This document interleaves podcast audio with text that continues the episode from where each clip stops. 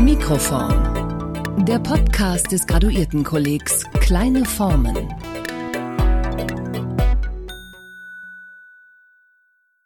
Der Granatapfel ist eine tückische Frucht.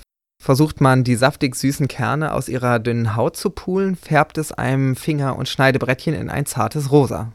Kein Wunder also, dass sich zahlreiche YouTube-Tutorials mit der Frage beschäftigen, wie sich Kerne und Schale eines Granatapfels voneinander lösen lassen, ohne sich dabei die Hände schmutzig zu machen.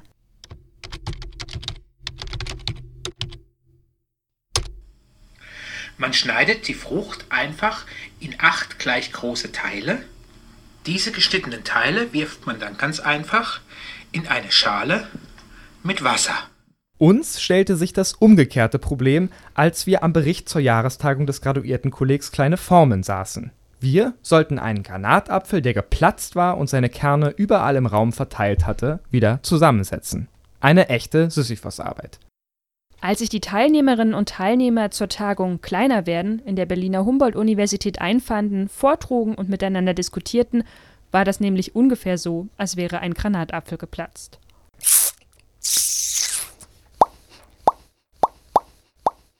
Wir sind Steffen Bodenmiller, Marie Czarnikow und Florenz Gilli und wollen in diesem Beitrag versuchen, zumindest einzelne der versprengt liegenden Granatapfelkerne aufzulesen und im besten Fall zu einem einigermaßen sinnvollen Ganzen zusammenzufügen. Wir beginnen ab ovo, also von Beginn an, und dieser Begriff trifft den Kern der Sache.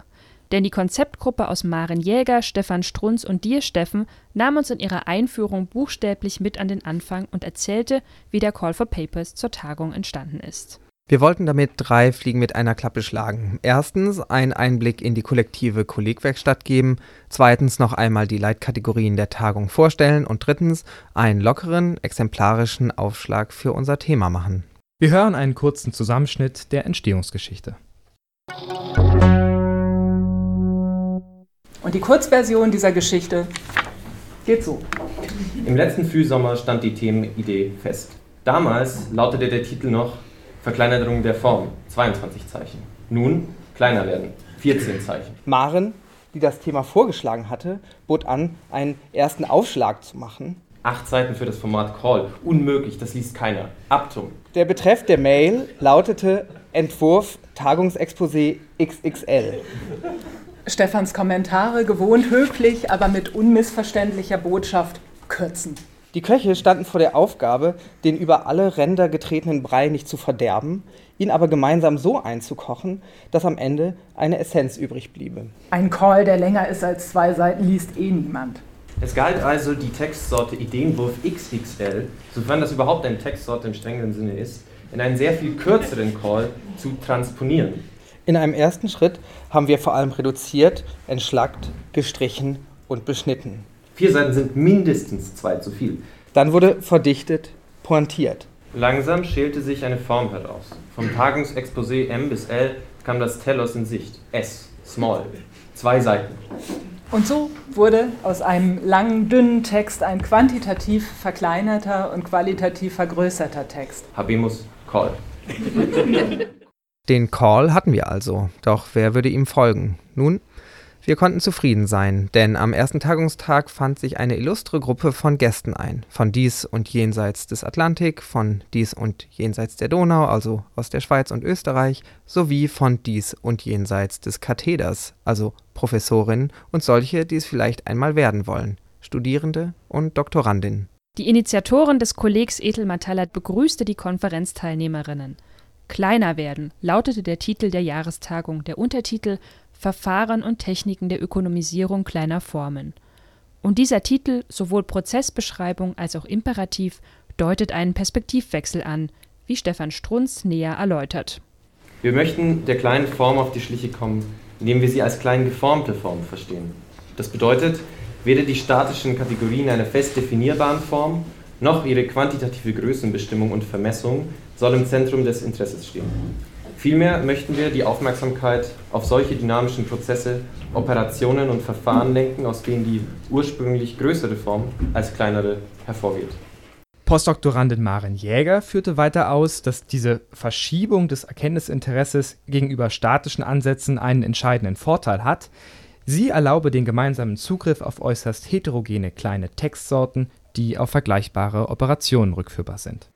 Anstatt also zu fragen, was oder wie klein oder wie ist seine Form beschaffen, fragen wir uns und Sie, wie wird das Kleine klein und wie wird das Kleine Form? Nicht klein sein, sondern kleiner werden und so vielleicht etwas klüger werden.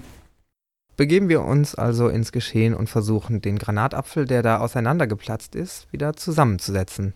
Wir orientieren uns bei unserer Rekonstruktion des Tagungsablaufs an den 4 grundlegenden Operationen, die bei der Genese kleiner Formen am Werk sind: Selektion, Reduktion, Transposition und Verdichtung. Allerdings, darauf wies Maren Jäger in der Abschlussdiskussion hin, lassen sich diese 4 Verfahren weder voneinander trennen, noch sind sie ihrerseits erschöpfend. Vielmehr treten sie in Kombinationen auf und es gibt zahlreiche Überschneidungen. Wenn ich etwas selektiere, zum Beispiel indem ich es ausschneide, reduziere ich dadurch auch das Gewicht dessen, was übrig bleibt. Und indem ich etwas falte, gewinnt es gleichzeitig an Dichte. Behalten wir das also im Hinterkopf, wenn wir die knapp 3 Tage unserer Jahrestagung Revue passieren lassen. Womit beginnt eigentlich das Verkleinern? Das fragten wir uns und die Teilnehmerinnen in den Vorträgen der Panel Selektion. Verkleinern ist eine Auswahloperation, bei der kleinere Formen durch Beschnitt aus größeren hervorgehen. Dadurch können sie gespeichert, verteilt oder weiterverarbeitet werden.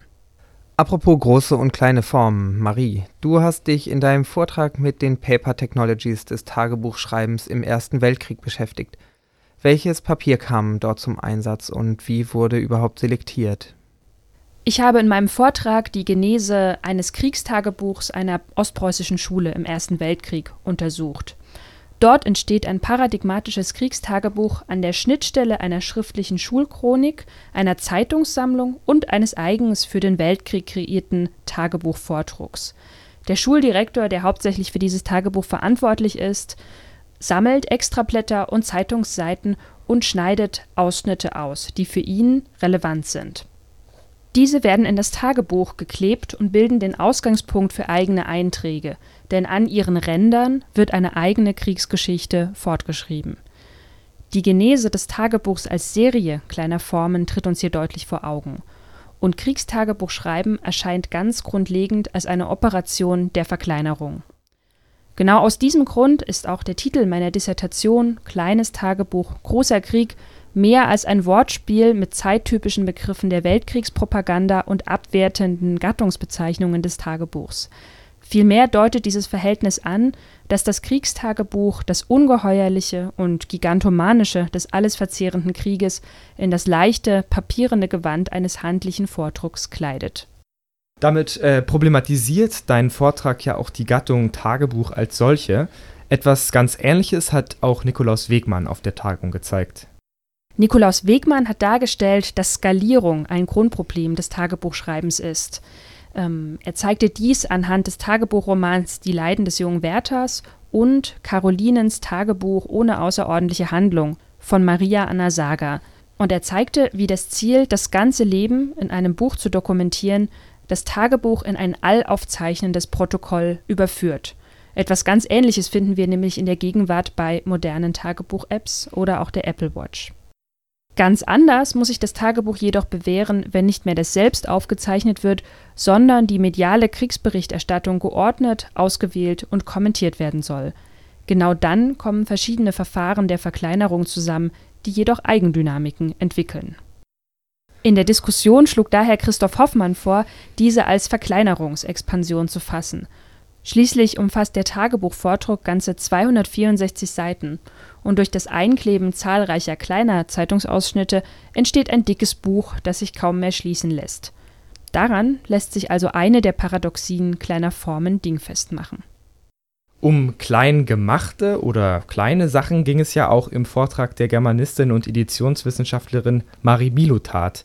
Marie, welche Perspektive auf die Selektion im literarischen Arbeitsprozess hat sie eröffnet? Marie Milutat ergründete in ihrem Vortrag, welche Rolle die Schere als Arbeitsinstrument im Prozess des Schreibens bei Robert Walser spielt. Walsers schon sehr häufig bemerktes Interesse für kleine Dinge ist, so Marie Milutat, auch auf eine Selbstbeschränkung im Material zurückzuführen. Dafür ist sie den Spuren seiner in Zeitungen veröffentlichten kleinen Sachen, kleine Erzählungen als Zeitungsartikel veröffentlicht, ins Literaturarchiv Marbach gefolgt. Und im Nachlass Robert Walsers fand sie kleine, zurechtgeschnittene Zettel, die bereits das Format des Zeitungsartikels vorwegnehmen und mit einer Selbstbeschneidung einhergehen. Schon vor dem Schreiben wird das Material in Form gebracht und die Selektion ist hier eine Selektion der Schreibgrundlage. Infolgedessen thematisieren die Texte ihre eigene Kürze, genau wie sie den Blick auf kleine Gegenstände lenken. Die kleinen Sachen bei Robert Walser sind also nur auf den ersten Blick die Gegenstände der Erzählung. Auf den zweiten Blick stellen sich die Texte selbst als kleine Sachen vor. In der Doppeldeutigkeit ihres Werkcharakters als kleiner Form und ihrer physischen Präsenz als Zeitungsartikel oder kleines Manuskript. Erst die Betrachtung der Walserschen Schreibpraxis enthüllt eine dritte Verschiebung. Die kleinen Sachen sind ebenfalls die Manuskripte. Die These der Selbstbeschränkung des Schreibens wurde auch in der Diskussion aufgegriffen und von Marie Milutat bestärkt. Denn die kleinen Zettel Robert Walsers wurden direkt an die Zeitung geschickt und ihm nicht mehr zu späteren Korrekturen vorgelegt. Maren Jäger pointierte die Walsersche Papierarbeit in der Diskussion daher als Poetik der Abfallvermeidung. In der Walserschen Selbstbeschränkung des Schreibens durch die Selektion des Papiers auf ein kleines Format kommt aber auch ein weiteres Verfahren der Verkleinerung zum Tragen, die Reduktion. An dieser Stelle können wir uns vielleicht den Tagungsbeitrag von Juliane Vogel detaillierter anschauen. Sie gab in ihrem Vortrag über Scherenschnitte, ähnlich wie Marie Milutat, Einblicke in die konkrete materiale Praxis von Reduktions- und Selektionsprozessen und entwickelte darüber eine kleine Phänomenologie des Ausgeschnittenen. Der Scherenschnitt, sagte Juliane Vogel, ist eine kleine Kunst. Die bevorzugte grammatische Form, in der sich die Liebhaber wie die Kritiker der Kunst des Ausschneidens äußern, ist das Diminutiv. Den Quellen des späten 18. und 19. Jahrhunderts zufolge, in denen das Scherenschneiden seine Blüte erlebt, erfährt alles, was mit der Schere in Berührung kommt, eine eigentümliche Verkleinerung. Exemplarisch zeigt Karl August von Warnhagens 1814 erschienener Text vom Ausschneiden den mit dieser Tätigkeit verbundenen Größenverlust an. Klein ist das Talent, das zum Ausschneiden befähigt. Klein die Künste der Geselligkeit, in der die Schere agiert. Damen werden zu Dämchen, wenn sie schneiden, Götter zu Götterchen, wenn sie ausgeschnitten werden. Blumen zu Blümchen, die so winzig sind, dass sie einmal gesehen sofort dem Vergessen anheimfallen. Was in den Umkreis des Ausschneidens eingeschlossen ist, Akteure und Produkte, Künste und Begabungen, erleiden in den Augen ihrer Beobachter eine signifikante Maßstabsreduktion. Das Ausschneiden ist keine Kunst, sondern ein Künstchen. Die sogenannte kleine Kunst des Scherenschnitts findet jenseits des bedruckten oder beschriebenen Papiers statt und trotzdem wird selektiert. Marie, könntest du noch einmal für uns erläutern, wie sich dieses Verfahren vom Schneiden in der Textproduktion unterscheidet? Anders als bei der Textarbeit wird hier nicht das ausgewählt, was weiterverwendet werden soll, sondern das, was zum Verschwinden gebracht wird. Die Form des Scherenschnittes tritt aus einer Art umgekehrter oder negativer Selektion hervor. Übrig bleibt, was nicht ausgeschnitten wurde. So treten an diesem Beispiel die Verfahren von Selektion und Reduktion in eine andere Wechselwirkung zueinander. Die Form entsteht überhaupt nur, indem das Selektierte zum Verschwinden gebracht wird. Deswegen wurde der Scherenschnitt oft mit der Bildhauerei auf dem Papier verglichen. Dieser Unterschied macht aber auch deutlich, dass Prozesse wie Selektion und Reduktion ein je anderes Verhältnis von Teil und Ganzem aufweisen, je nachdem, ob sie auf konkret materiellen Eingriffen oder mentalen Operationen beruhen. Wer im Geiste auswählt, produziert keinen Müll, keinen Rest oder Überschuss. Im Fall des Scherenschnitts, mit dem sich Juliane Vogel beschäftigte, ist die Materialität des Ausgeschnittenen also entscheidend. Das Schicksal der per Selektion und Reduktion aus dem Papier entstandenen Papierobjekte ist vor allem durch eine Dynamik bestimmt, ihren Gewichtsverlust, in ihren Worten das Leichterwerden. Ob Ausschnitt oder Schnipsel, Verstreuung und Verlust sind den Papierobjekten inhärent. Nicht zufällig ist der typische Aufenthaltsort des Ausgeschnittenen der Brief oder die Brieftasche. Wie das Verwehtwerden ist auch das Versendetwerden zentrales Element seiner Affordanz. Zerstreuung und Verlust sind in der Biografie eines Ausschnitts angelegt. Es bedarf der aktiven Mobilisierung von Gegenkräften, um sie wieder zusammenzutragen und zu fixieren. Daher haben wir es mit Gegenständen zu tun, deren Status zwischen Abfall und Archivalie oszilliert. Ihr ephemerer Charakter prädestiniert sie für eine frühzeitige Entsorgung oder auch nur für eine zufällige Aufbewahrung. Kennzeichen der Scherenarbeit ist ein erhöhtes und im Vergleich mit anderen Künsten überproportionales Abfallaufkommen, das bereits bei seiner Entstehung anfällt. Von der papierenden Materialität des Scherenschnitts aus führt jedoch ein direkter Weg zu den Formen der durch Selektion und Reduktion gewonnenen Papierobjekte. Viele Scherenschnitte, etwa die von Adele Schopenhauer und Luise Duttenhofer, zeigen Flügelwesen oder flugfähige Objekte und reflektieren damit die Flüchtigkeit des Papiers auf der einen Seite, auf der anderen Seite aber auch seine Mobilität. Im zweiten Teil ihres Vortrags folgte Juliane Vogel den ausgewählten und ausgeschnittenen Objekten auf ihrem Weg in die Konservierung, aber auch deren Transposition. Dafür nahm sie einen weiteren Akteur in den Blick, den Klebstoff. Dieser Klebstoff, so Juliane Vogel, halte das Ausgewählte frisch und konserviere es zugleich. Er begegnet also der Flüchtigkeit des Papierobjekts mit der Fixierung. Papierschnipsel können, so scheint es, überall hinfliegen und landen. Sie gehen in die Montagen und Collagen von Pablo Picasso und Georges Braque ein oder landen in Form der Zeitungsausschnitte in eigenen Sammlungen. Jedoch bleibt für Juliane Vogel das Ausgeschnittene ein flüchtiges Papierobjekt. Das macht sie unter anderem an den Werbestrategien für einen Fischleim aus den 1920er Jahren mit dem Duftennamen Syndetikon fest, der von vielen schneide- und klebewütigen Dadaistinnen verwendet wurde. Geklebt wird nicht mehr, um etwas dauerhaft zu fixieren und damit auch zu konservieren. Syndetikon hält flüchtige Papierobjekte nur auf eine bestimmte Zeit fest. Und das reflektiert auch einen Werbespruch der Firma. Der Affe sprenge gern davon, der Baum ist voll Syndetikon. Die nächste Sektion stand unter dem Zeichen der Reduktion, die auf den ersten Blick nicht allzu viel von der Selektion zu unterscheiden scheint. Doch geht es bei beiden um jeweils andere Phasen im Arbeitsprozess des Kleinermachens.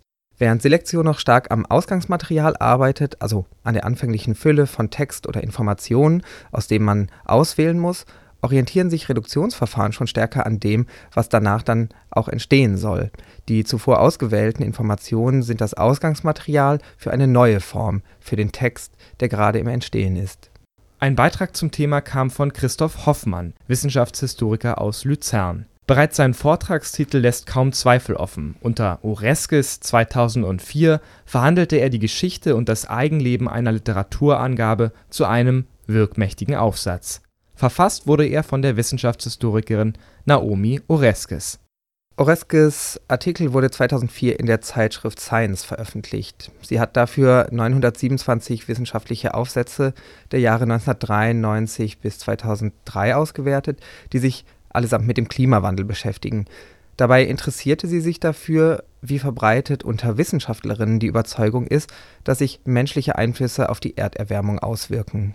Oreskes kommt zu dem Ergebnis, dass innerhalb der globalen wissenschaftlichen Community die Einschätzung konsensfähig ist, dass menschliche Aktivitäten die globale Erwärmung fördern. Die einleitende Überlegung, ob unter den Klimaforschern vielleicht doch eventuell Uneinigkeit hinsichtlich der Realität eines anthropogen begründeten Klimawandels besteht, schließt Oreskes mit einer sehr schönen Feststellung ab, nämlich mit der Feststellung, this is not the case. Christoph Hoffmann führte weiter aus, dass die breite Datenlage, auf der der Artikel aufbaut, sowie die einhellige Zustimmung zur These von menschengemachtem Klimawandel zu zwei Effekten geführt habe. Der erste bestand darin, dass der Aufsatz rezipiert wurde als eine Art Forschungsüberblick, der einen Common Sense innerhalb der wissenschaftlichen Klimaforschung widerspiegelt. Davon abhängig hat sich ein zweiter Effekt abgezeichnet, der Christoph Hoffmann besonders interessiert. Möglicherweise hat der augenscheinlich kleine Umfang des Aufsatzes von gerade mal einer Seite zu seiner 1000-fachen Zitation und damit zur breiten Rezeption beigetragen. Oreskes 2004 wurde eine Art Schlagwort oder, wie Christoph Hoffmann sagt, es handelt sich also nicht einfach um irgendeine Literaturangabe, sondern um das, was man so üblicherweise eine Standardreferenz nennt. Hunderte Male über mehr als ein Jahrzehnt angeführt und so eine Standardreferenz geht dann im Ergebnis für etwas, das im Augenblick nicht mehr weiter hinterfragt wird. Oder es ist der Fall mit Naomi Oreskes, was Brunolatur folgendermaßen beschreibt. Es ist dieses seltene Ereignis, das die Leute im Kopf haben, wenn sie von einem Faktum sprechen. Christoph Hoffmann betonte also, dass es sich bei Oreskes 2004 nicht um eine naturwissenschaftliche Fachstudie handelt, sondern um eine Metastudie. Hier zeichnet sich also eine Verschiebung des methodischen Fokus von Oreskes Arbeit ab. Sie liefert keine Fakten, sondern Meinungen, wertet keine Messdaten aus, sondern zu Papier gebrachte Einschätzungen. Der Artikel ist damit also nicht im engeren Sinne naturwissenschaftlich. Sich bei Oreskes 2004 einzureihen, bedeutet unter dieser Perspektive eben sein Argument letztlich mit einer Tatsache zu verknüpfen. Oreskes Aufsatz hat aber noch eine zweite Seite. Nicht nur wird er in der Wissenschaft und Literatur heute als Tatsache behandelt, diese Tatsache, genauer die Aussage von Oreskes Aufsatz, die heute als Tatsache gilt, beruht selber auf einer ausgreifenden Literaturarbeit. Also ist eigentlich ein literaturwissenschaftlicher Text von Oreskes, auch wenn sie selbst es nicht so nennen würde.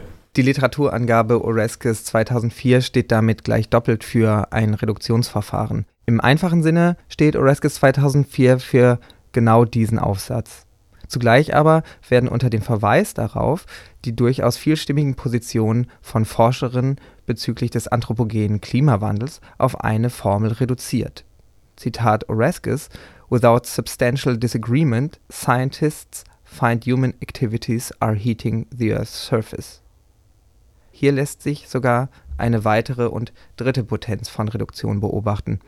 Selbst zur Tatsache geworden, beginnt der Aufsatz ein Eigenleben zu führen. Anders als die ursprüngliche Absicht wird der Aufsatz nicht mehr nur als Referenz verwendet, um eine konsensfähige Meinung von Klimaforscherinnen zu referieren, sondern so, als werde dadurch bewiesen, dass die Menschheit das Klima verändere, indem sie durch ihr Verhalten die Erderwärmung vorantreibe. Dieser Unterschied ist wichtig, denn es ist das eine zu sagen, die meisten Klimaforscher sind der Ansicht, dass der Mensch ein entscheidender Faktor bei der Erderwärmung ist.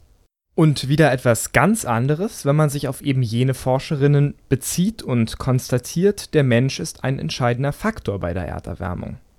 Selbst wenn beide Aussagen die gleiche inhaltliche Botschaft transportieren, weisen sie doch in unterschiedliche Richtungen. Zwischen einer Literaturangabe wie Oreskes 2004 und den damit belegten Aussagen bestehe kein notwendiger Zusammenhang, so Christoph Hoffmann. Hier könnte also der Eindruck entstehen, dass es Christoph Hoffmann darum ging, den unsachgemäßen Gebrauch von Literaturverweisen zu markieren oder gar, dass er den Klimawandel als menschengemacht in Frage stellte. Beides ist aber gerade nicht der Fall. Referenzen auf andere Positionen frei herzustellen und so Verweise zu plausibilisieren, sind für ihn ein wichtiges Mittel, neue Sinnzusammenhänge argumentativ überhaupt erst zu erschließen. Die reduzierte Form Literaturverweis öffnet neue Gebrauchsmöglichkeiten, die weder die Gesamtheit aller von Oreskes herangezogenen Schriften noch Oreskes Paper selbst erlaubten. Es sind also die Zitierenden, die sich die Reduktion in Gestalt einer Literaturangabe zunutze machen, um darum herum einen neuen Sinnzusammenhang anwachsen zu lassen. Ebenfalls zum Thema Reduktion referierten Stefan Strunz, Doktorand an unserem Graduiertenkolleg, und Anton Tantner von der Uni Wien. Stefan Strunz stellte anhand einer Untersuchung von Bewerbungsschreiben zum preußischen Straßenbauministerium um 1800 vor, wie darin eine Reduktion aufs Wesentliche stattfindet. Ein auf niedriger Verwaltungsebene eingereichtes Bewerbungsschreiben wird mit jeder Weiterleitung auf die nächsthöhere Ebene um solche Elemente reduziert, die nur mehr rhetorischen Überschuss darstellen. Diese Berichtskaskade macht damit deutlich, wie institutionelle Stellungnahmen von Stufe zu Stufe mit mehr Selbstevidenz ausgestattet werden, sodass am Ende der Berichtskette die entscheidenden Daten als unbezweifelbare und vielleicht auch in Anlehnung an unsere gestrige Diskussion faktoide Umstände aufscheinen. Auf dem Weg von der Supplik bis zum letzten Bericht sind in der Kette der Inskriptionen all jene Daten getilgt worden, die nicht explizit auf den Lebenslauf des Kandidaten verweisen. Durch solche Verfahren der Selektion von Wesentlichem, Reduktion irrelevanter Daten und Verdichtung auf die entscheidenden, laufbahnkritischen Informationen erzeugen Behörden, so Stefan Strunz, eine, Zitat, Essentialisierung und Potentialisierung des Lebenslaufs. Als Nebeneffekt verblasst die Person hinter dem Lebenslauf zu einem Funktionsträger. Mit einem Funktionsträger haben wir es auch bei Anton Tantner zu tun. Anton Tantner sprach über Nummerierung und Zahlen als Strategien der Reduktion. Auf Grundlage von Listen können Namen durch Nummern ersetzt werden. Individuen werden auf Nummern in der Verwaltung suspekter Subjekte reduziert. Ein Beispiel sind die sogenannten Eckensteher im Berlin der Jahrhundertwende. Das waren Hilfsarbeiter, die meist für einfache Tragearbeiten ihre Dienste anboten. Um sie polizeilich besser überwachen zu können, mussten sie nummerierte Plaketten an der Kleidung tragen. Anton Tantner dazu. Ja, diese Berliner Eckensteher, die ja auch eine literarische Berühmtheit dann erlangt haben durch den Eckensteher Nannte, der in verschiedensten Formen dann ja, also zu, ich glaube, zu Theaterstücken und sonstigen, also kurzen Texten dann, sagen, verarbeitet wurde, sind deswegen nummeriert worden, weil sie also in den 1820er Jahren teilweise berüchtigt waren, weil sie also zu den anderen Passanten und Passantinnen, also zumindest zurückhaltend formuliert, unhöflich waren dann. Und deswegen wurden sie unter polizeiliche Aufsicht gestellt. Das heißt, die Polizei hat diese Eckensteher, die dann kleine Dienste, also vor allem auch Lastenträgerdienste geleistet haben, dann registriert und eben mit einer Nummer versehen, die sie dann an ihrem Arm zu tragen hatten. Das ist sozusagen also die kleine Form, die da sichtbar war, diese Nummer, die dann eben kenntlich gemacht hat. Dies ist ein registrierter Eckensteher, der sozusagen eine polizeiliche Erlaubnis hat.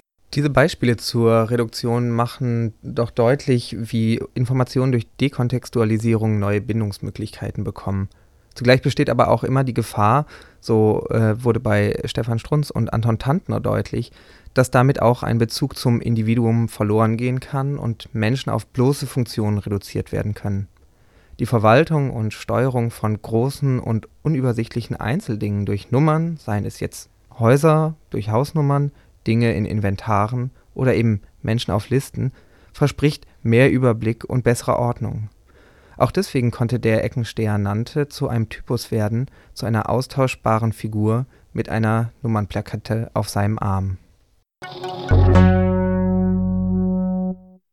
Beim Verkleinern durch Auswählen und Reduzieren können aber auch Effekte entstehen, die die Konzeptgruppe zur Tagung mit dem Begriff der Transposition beschrieb, also der Übertragung von einem in einen anderen Kontext, ein anderes Medium oder kürzer die Verwandlung der Form. Das, was am Ende dabei rauskommt, ist oft von grundsätzlich anderer Natur als das Ausgangsmaterial oder, um es ein bisschen anders zu formulieren, der Unterschied zwischen der Ressource und dem Produkt des Verkleinerns ist kein gradueller, sondern ein kategorialer, sei es der Form oder des Zweckes.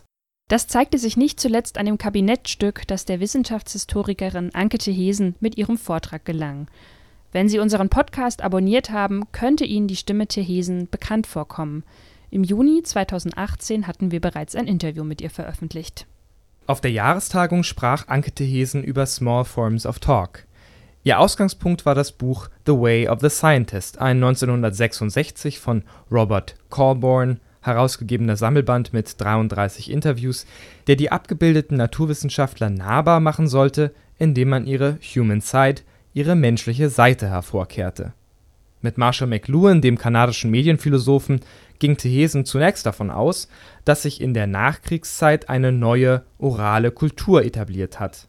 Im Vordergrund von The Way of the Scientist steht dann auch das mündliche Auskunftgeben, das später zwar in Schrift- und Bildraum übersetzt werde, aber einer vom mündlichen bestimmten Situation entstamme. Wo die Interviews des Bandes auf einen aussagefreudigen und kompetenten Wissenschaftler verweisen sollten, referieren seine Fotografien auf eine gestische und technische Grammatik, auf das noch neue Speichermedium Tonband als Ermöglichungsraum dieser neuen Kultur. Aufgezeichnete Oralität wird selbst wiederum in Szene gesetzt. Wie deren Teile auf den Mensch wirken, führen die Fotografien des Bandes vor Augen. Auf dem Tisch platzierte Mikrofone, Kabel, ein Diktaphon. Während der Text des Gesprächs vor allem der Vermenschlichung von abstrakter Wissenschaft und Wissenschaftlern gleichermaßen gewidmet ist, zeigen die Bilder Mensch und Technik. Das Tonband, die Verbindung von Magnetband und Mikrofon war zwar schon länger in Gebrauch, galt aber immer noch als so neu, dass sein Auftauchen auf den repräsentativen Fotografien nicht störte, es gleichermaßen wie die Wissenschaftler ans Licht treten durfte und die Authentizität ihrer Aussage beglaubigte. Ergänzend zog Anke te Heesen ein weiteres Beispiel hinzu, den Band Small Conference der US-amerikanischen Anthropologin Margaret Mead. Der mit Fotos von Paul Byers illustrierte Band, der wie Corborns Interviewbuch die Momentaufnahme in den Fokus stellt, kennzeichne eine Suchbewegung nach neuen Kommunikationsformen. Das damals noch junge Phänomen der Zitat Mead Small Substantive Conference sollte hierfür den Rahmen geben. Warum aber kurze, schnelle Interviews und Momentaufnahmen und nicht allgemeine, umfangreiche Biografien oder Wissenschaftlerporträts? Das fragte sich Anke te Heesen und kam zu folgender Schlussfolgerung. Sowohl das Interview als auch die Momentaufnahmen intellektueller Arbeit bilden zwei sich verschränkende Ideologeme, die nicht unabhängig von ihrem Kontext verstanden werden können. Colborns Interviewsammlung löst auf bildlicher und textlicher Ebene ein Wissenschaftsideal ein, das in dieser Zeit geprägt und propagiert wurde und eindeutig politische Züge besaß. Es ist ein auf die Verweltlichung des Akademischen zielendes Buch. Betrieben wird eine Politik des Interviews, das als zentrale Kommunikationsform die Grundierung des Face-to-Face-Austausches ermöglicht und in die Öffentlichkeit trägt. Das tut es zur gleichen Zeit, in der sich eine Kommunikationswissenschaft begleitet von einer jungen Wissenschaftsanthropologie etabliert und in der sowohl die Forschung als auch die Forschung über die Forschung von neuen Medien ermöglicht wird. Hier zeigen sich in Nutze die neue orale Kultur McLuhans, der Small Forms of Talk, in der Menschen zwar immer noch sprechen, aber alles Sprechen von Medien begleitet, ermöglicht und verdichtet wird. Schaufensterpolitik nannte Sabine Meinberger in der Diskussion das fotografische Programm von Colborns Interviewband. Die Lässigkeit, die hier ausgestellt werde, sei eine Form von Macht, die es nicht nötig hätte, sich überhaupt als solche zu erkennen zu geben. Hier zur Erinnerung nochmal te Heesens Beschreibung der Fotos. Zu sehen sind in unserem Buch sprechende, erklärende, nachdenkende, lebhafte und rauchende, vor allem lässige Wissenschaftler und Unternehmer, Regierungsbeamte und Labormanager. Sabine Meinberger wollte zudem wissen, ob es vergleichbares Material auch aus der Sowjetunion gäbe. Ja, die Antwort von Anke te Heesen, aber erst ab den späten 70er Jahren, ab den 80ern, dann auch aus der DDR. Mit Blick auf die Paris Review und andere dicke Cultural Journals fragte Noah Willumsen, der in unserem Kolleg über die Interviews Heiner Müllers promoviert, ob wir es bei den vorgestellten Interviews nicht eher mit populärwissenschaftlichen Langformen zu tun hätten. Dafür sprechen zumindest die zeitgenössischen Rezensionen, die mehr Rede, detailliertere Rede und Kommentare forderten. Ins Register der Transposition gehört auch der Vortrag des Kollegiaten Jasper Schagerl. Jasper Schagerl befasste sich einmal mehr mit dem Nürnberger Barockdichter Georg Philipp Harsdörffer, der sich für seine Sammlung Der große Schauplatz jämmerlicher Mordgeschichte von 1649 großzügig bei den Histoire tragique des französischen Bischofs Jean-Pierre Camus bediente. Während der Übersetzung wird der Stoff reduziert, verdichtet und eben auch transponiert, wie Jasper Schagerl am Beispiel der Geschichte Die eröffnete Beicht vorführte. Die ist bei Harsdörffer nämlich um mehr als die Hälfte kürzer als ihre französische Vorlage. Zum einen habe das den Effekt, der Aufmerksamkeitsspanne der Leserin oder des Lesers eher gerecht zu werden.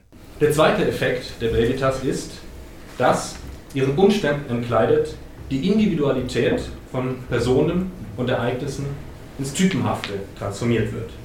Die Fallgeschichte wird zum Exemplum. Wie mit einem Ockhamschen Rasiermesser löst Harsdörffer die Verbrechen gezielt von ihren komplexen Bedingungen, um sie als allgemeine, lehrhafte Exemplar umzudeuten. Die Komplexität eines individuellen Lebenslaufs wird dabei auf einen beschränkten Satz strukturell typischer Merkmale reduziert und die Singularität der äußeren Umstände ganz im Sinne der Topik zu einer charakteristischen Situation stilisiert. Aus individuellen Subjekten werden also Repräsentanten eines allgemeinen Verbrechertypus, eine Vereinfachung mit weitreichenden Folgen. Juliane Vogel betonte deshalb in der Diskussion, dass es sich bei Harsdörffers Exemplar um ein spezifisch deutsches Format handelt. Diesen national stark aufgeladenen Geschichten gehe es um eine andere Art von Evidenzproduktion und die Herausstellung eines deutschen Stils, der direkt sein soll, sinnlicher und aufrichtiger als der des französischen Vorbilds. Um Fallgeschichten und ihre Umformung in etwas anderes, Kleineres ging es schließlich auch bei Volker Hess. In seinem Werkstattbericht ging der Medizinhistoriker der Frage nach, wie aus medizinischen Fallgeschichten kurze Weisheits- und Lehrsätze werden, sogenannte hippokratische Aphorismen. Hier zwei Beispiele für solche Aphorismen zur Krankheit. Die heftigsten Krankheiten werden am besten mit den heftigsten Mitteln, mit Vorsicht angewendet, behandelt. Oder ein zweites Beispiel. Jedes Übermaß in Betreff des Schlafes, mithin sowohl die Schlafsucht als die Schlaflosigkeit, sind böse. Solche Sätze erfahren im frühen 18. Jahrhundert eine neue Konjunktur, und zwar gleichzeitig in der Medizin, aber auch in der Sammlung und Verarbeitung von Wetterdaten, ergo der Meteorologie. Das illustriert Volker Hess exemplarisch am Beispiel des englischen Arztes und Hobbymeteorologen Francis Clifton, der Anfang der 1730er Jahre in London eine Sammlung medizinischer Aphorismen anlegte. Hess behauptet nun, dass das Bindeglied zwischen beiden Disziplinen und ein wichtiger Schritt in der Produktion aphoristischer Weisheiten die zu diesem Zeitpunkt noch relativ junge Kulturtechnik der Tabelle sei. Kurz gesagt, der medizinische Aphorismus um 1700 ist in erster Linie ein Produkt der Tabelle. Wenn ich Worte in eine Tabelle eintrage, dann werden Sätze kleiner, dann werden aus Worte Abkürzungen, dann werden möglicherweise aus wiederkehrenden Körpersäften Symbole. Das heißt, die Tabelle nimmt bereits eine Reduktion vor, isoliert dabei gleichzeitig die ursprünglichen Elemente aus ihrem narrativen Zusammenhang und stellt mit der tabellarischen Darstellung gleichzeitig einen neuen Zusammenhang her. In der Diskussion ergänzt Hess, dass diese Weise der Aphorismenproduktion wenig später durch die Statistik obsolet geworden sei. Auf die Frage, ob Aphorismen nicht im Singular stehen könnten, spezifizierte Volker Hess, er begreife den Aphorismus nicht als literarisches Genre, sondern als Akteurskategorie, die praktizierenden Ärzten, aber auch Patienten Handlungsanweisungen geben sollte. Ja, und dann hörten wir zum Thema Transposition noch die Hispanistin Verena Dolle. Dolle sprach über die Geschichte und Forschung zu den sogenannten Mikrorelatos. Seit den 1950er Jahren erfährt diese lateinamerikanische Kürzestform einen regelrechten Boom, den Dolle vor allem auf das Ephemere, Flüchtige und Vergängliche an ihn zurückführte. Als Beispiel nannte sie einen Mikrorelato des mexikanischen Schriftstellers Augusto Monterroso, der 1959 unter dem Titel El Dinosaurier erschien. Als er oder sie aufwachte, war der Dinosaurier immer noch da. Mit Blick auf diesen Text wies die Kollegiatin Marília Jöhnk darauf hin, dass der diagnostizierte Boom der kleinen Form Mikrorelato mit der Zeit der Diktaturen in Zentral- und Südamerika zusammenfällt. Bei dem Mikrorelato von Monterroso geht es ja um den Dinosaurier, der eben auch als Bild des Diktators gelesen werden kann. Dahingehend war meine Beobachtung, dass der Mikrorelato, dass man den eben auch als eine Form der Kritik auffassen könnte. Denn wenn man etwas mit sehr wenigen Worten sagt, ist es eben auch sehr offen. Stichpunkt Obscuritas. Wie schon bei den Fallgeschichten von Harsdörffer zeigt sich hier, die Kürze trügt, das Kleine ist alles andere als unschuldig. Nach allem, was ausgewählt, abgeschnitten und in ein neues Medium übertragen wird, stand da noch die Frage nach der Verdichtung im Raum. Wie werden Texte komprimiert und was wird dabei verdichtet oder verknappt? Bleiben die verdichteten Informationen verlustfrei? Hendrik Blumentrath näherte sich diesen Fragen über die Betrachtung zweier Diskurse um 1800 an. Zum einen der Maßreform infolge der Französischen Revolution, zum anderen Herders Theorie der Fabel, in der Nemesis, die Göttin des Schicksals und des Maßes, eine wichtige Rolle spielt. Blumentrath untersuchte das Kleinerwerden, also über das Maß und das Messen, das für das Thema der Tagung, die Verkleinerung, grundlegend ist. Denn ohne Maß keine Rede über das große, mittlere, angemessene, kleine. Kleiner werden ließe sich dabei auf mindestens zwei grundsätzliche Weisen mit der Frage des Messens verbinden, über die praktischen Verfahren des Messens, wie ebenso über die Zuschreibungen, die an das Maß gebunden sind. Beides lässt sich kaum ohne das jeweils andere beobachten. Blumentrath beschrieb das Messen selbst als eine Technik der Ökonomisierung und Verknappung. Ich muss zum Messen Objekte auf eine gemeinsame Eigenschaft bringen, in ein Verhältnis setzen, um sie kommensurabel zu machen. Ich reduziere den inhärenten Reichtum möglicher Eigenschaften. Man könnte mit all dem das Maß selbst als Technik der Verknappung und Verkleinerung begreifen. Kleiner werden durch Messen. Nicht in dem Sinne, dass das gemessene Objekt unabhängig vom Beobachter kleiner würde, auch nicht im Sinne von Messfehlern oder gar Unschärferelationen. Kleiner, effizient verknappt wird das Objekt in der symbolischen Form der Objektbeschreibung. Und auch diese Form lässt sich weiter verknappen, um wiederum Vergleich und Konvertibilität zu ermöglichen. Die Verkleinerung und Verdichtung auf die im Zuge der Reform eingeführten neuen Maße schafft damit auch eine Anschlussfähigkeit und Vergleichbarkeit verschiedener Objekte und Stoffe, die alle auf eine symbolische Form gebracht werden. Ziel dieser Verkleinerung und Verknappung ist eine kleine Grundform, eine effiziente Benennung, die nicht mehr spezifiziert werden muss. Mono heißt diese. Ob sie sich auf das Volumen oder den Meter bezieht, muss nicht am einzelnen Objekt exemplifiziert werden. Auch diese Form der Verkleinerung ist keineswegs harmlos, sondern trifft auf Widerstände. Daher muss auch die Polizei für die Einhaltung der Maßeinheiten sorgen. Und das geht nicht reibungslos über die Bühne. Gemeines Volk sträubt sich, neue Benennungen anzunehmen, wird in einem Polizeibericht aus der Zeit der Reform notiert. Die Wirksamkeit dieser Verkleinerungsoperation zeigt sich aber ebenso in zeitgenössischen Diskussionen zum Verhältnis von Maß und Angemessenheit und der Anbindung an Transzendenzfragen, im Besonderen das Verhältnis von Maß und Schicksal. Daher wandte sich Hendrik Blumentrath im zweiten Teil des Vortrags Johann Gottfried Herders Konzept der Nemesis und der daraus entwickelten Theorie der Fabel zu. Auch bei dieser spielen Verfahren der textuellen Verkleinerung, im Besonderen der Verdichtung, eine Rolle. Für Herder gilt die Fabel als Miniaturstück der großen Dichtkunst, denn sie erlaube in reduzierter, kleiner Form Referenzen zwischen Menschlichem und Transzendentalem herzustellen. Tiere treten in Fabeln als Akteure auf. Im Lesen und Interpretieren üben die Menschen ihr Maßvermögen, das dadurch zu einer Erkenntnistechnik wird. Mit Hilfe von Analogien können sie in den Fabeln relationale Verhältnisse bestimmen und ihre individuelle Urteilskraft einüben. Die Fabel als Gattung geometrisch kongruenter Fälle, und das war der Clou von Hendrik Blumentraths Vortrag, diese Fabel sei jedoch vor allem die Erfindung einer Verkleinerung. Und diese Verhältnislehre ist viertens und schließlich die Erfindung einer Verkleinerung. Das ist vermutlich überall mit Händen zu greifen, lässt sich aber nicht zuletzt an ihrer geometrischen Topik besonders deutlich dingfest machen. Michel Serres hat einmal die Technik der Geometrie als umwegige Messung beschrieben. Sie transportiert, was dem Maßwerkzeug nicht direkt zugänglich ist, in ein vor Ort ausmessbares Modell. Mit dem Entwurf der Fabel als reduzierter Form reiner Verhältnisse behauptet Herder ein Modell zu einem völlig unbekannten Original.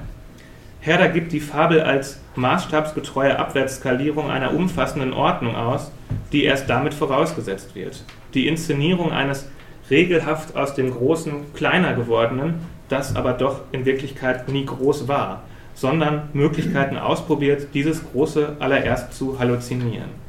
Eine fabelhafte Erfindung. Fragen nach der Angemessenheit von Verkleinerungsoperationen beschäftigten auch Moritz Rauchhaus und Florian Fuchs in ihren Vorträgen. Moritz Rauchhaus untersuchte das Verhältnis der spätmittelalterlichen Marienklage zum Bibeltext.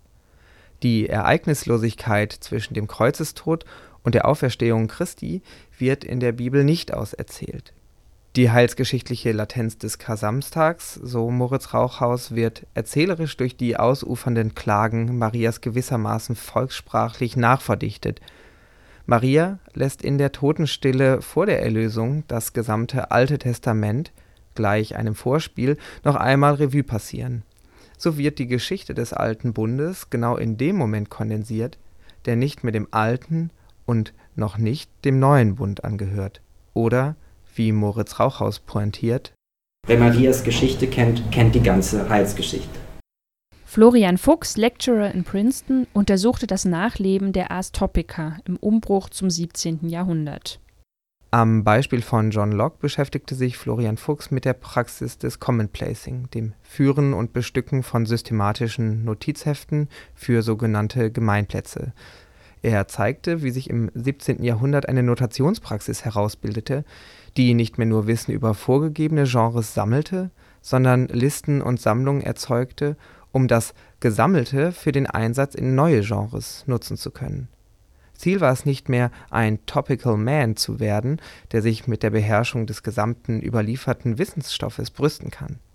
Vielmehr wurden die Topoi zu Merkwörtern für eigene Beobachtung, um es mit John Locke zu sagen, zu viel der alten Bücher zu lesen, may make a man a ready talker and disputant, but not an able man. Kollegiat Philipp Kraut gab in einem Nachtrag zu Florian Fuchs' These vom Nachleben der Topik ein schönes Beispiel für diesen Able Man, den fähigen, kenntnisreichen Menschen. Für Kraut zeigt sich dieser Able Man paradigmatisch im Gelehrtentyp des 19. Jahrhunderts, der eigenständig und wissend sein Forschungsfeld kartografiert und einteilt. Philipp Kraut hob hervor, dass diese ganzen topischen Arbeitsweisen und auch das wichtigste Konzeptuelle an der Topik ja eigentlich noch bestehen bleiben, nämlich zum Beispiel Kategorienbildung. Also Gelehrte arbeiten in gewisser Weise immer noch topisch, aber nach individuell oder subjektiv gewählten Kategorien. Und unser Problem ist jetzt eigentlich, ob wir dann noch von Topik reden können, ja? Oder ob wir das irgendwie anders nennen sollten. Also meiner Meinung ist der wichtigste Punkt die Kategorienbildung, dass man ganz viele kleine Einzelheiten unter einer Kategorie sammelt, nur dass diese Kategorie dann anders aussieht, ja, dass sie individuell konzipiert ist. Und das läuft noch bis weit ins 19. Jahrhundert oder vielleicht auch noch länger. Ja, aber da müssen wir weiter diskutieren. Weiter diskutieren? Ja, es bliebe noch viel zu sagen. Und das, was wir bisher erfahren haben, war vielleicht nur ein Anfang. Versuchen wir also, die ausgelegten Fäden aufzunehmen und wieder zusammenzuführen oder den Granatapfel wieder zusammenzusetzen. In Anbetracht der Fülle der Formen, die auf der Kleiner werden Tagung zur Sprache kamen, ist es schwierig, die Vorträge auf einen Nenner zu bringen. Ja, ungefähr so unmöglich wie nach der Explosion eines Granatapfels alle Kerne wiederzufinden. By the way, uns fehlt hier übrigens noch ein Granatapfelkern. Habt ihr den zufällig irgendwo gesehen? Wie sah er denn aus, dein verlorener Kern? Gute Frage, Marie. Ich glaube, ich schätze mal klein, rot, gläsern, so leicht transparent, mit einem gelben Stein in der Mitte. Nicht rund, nicht eckig, eher so kantig, würde ich sagen. Fast so wie ein Maiskorn, oder? Du Witzbold! Okay, also bevor wir zum Ende kommen, wollen wir trotzdem versuchen, die für uns wichtigen Punkte nochmal zu bündeln. Wir schließen dabei an die Kollegiatinnen Marília Jöhnk und Julia Heideklang an, die in ihrer Tagungssynopse vor allem auch die politische Dimension der Verkleinerung betonten. Denn, dass sich das Kleine und das gesellschaftlich-politische nicht ausschließen oder einander entgegengesetzt, sondern auf vielfältige Weise miteinander verschränkt sind, das ist eine Einsicht, die, denken wir, allen Vorträgen gemeinsam war.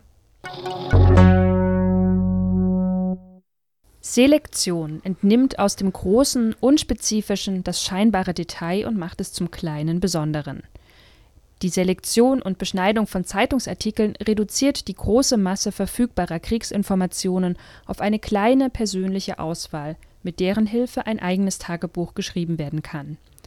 In der Verkleinerung findet eine Aneignung des Gedruckten statt, denn indem man auswählt und sich auf die kleine Form beschränkt, positioniert man sich selbst im unübersichtlichen Kriegsverlauf. Man nimmt gewissermaßen schreibend und klebend am Krieg teil. Was ausgeschnitten und wie es beschnitten wird, hat aber immer auch Abschnitt und Reduktion von Komplexität zur Folge. Eine andere politische Dimension offenbart die Selektion bei den Scherenschnitten. Mit der Schere wird aus dem unspezifischen Papier ein kunstvolles Flügelwesen, das verschickt getauscht und ausgestellt werden kann.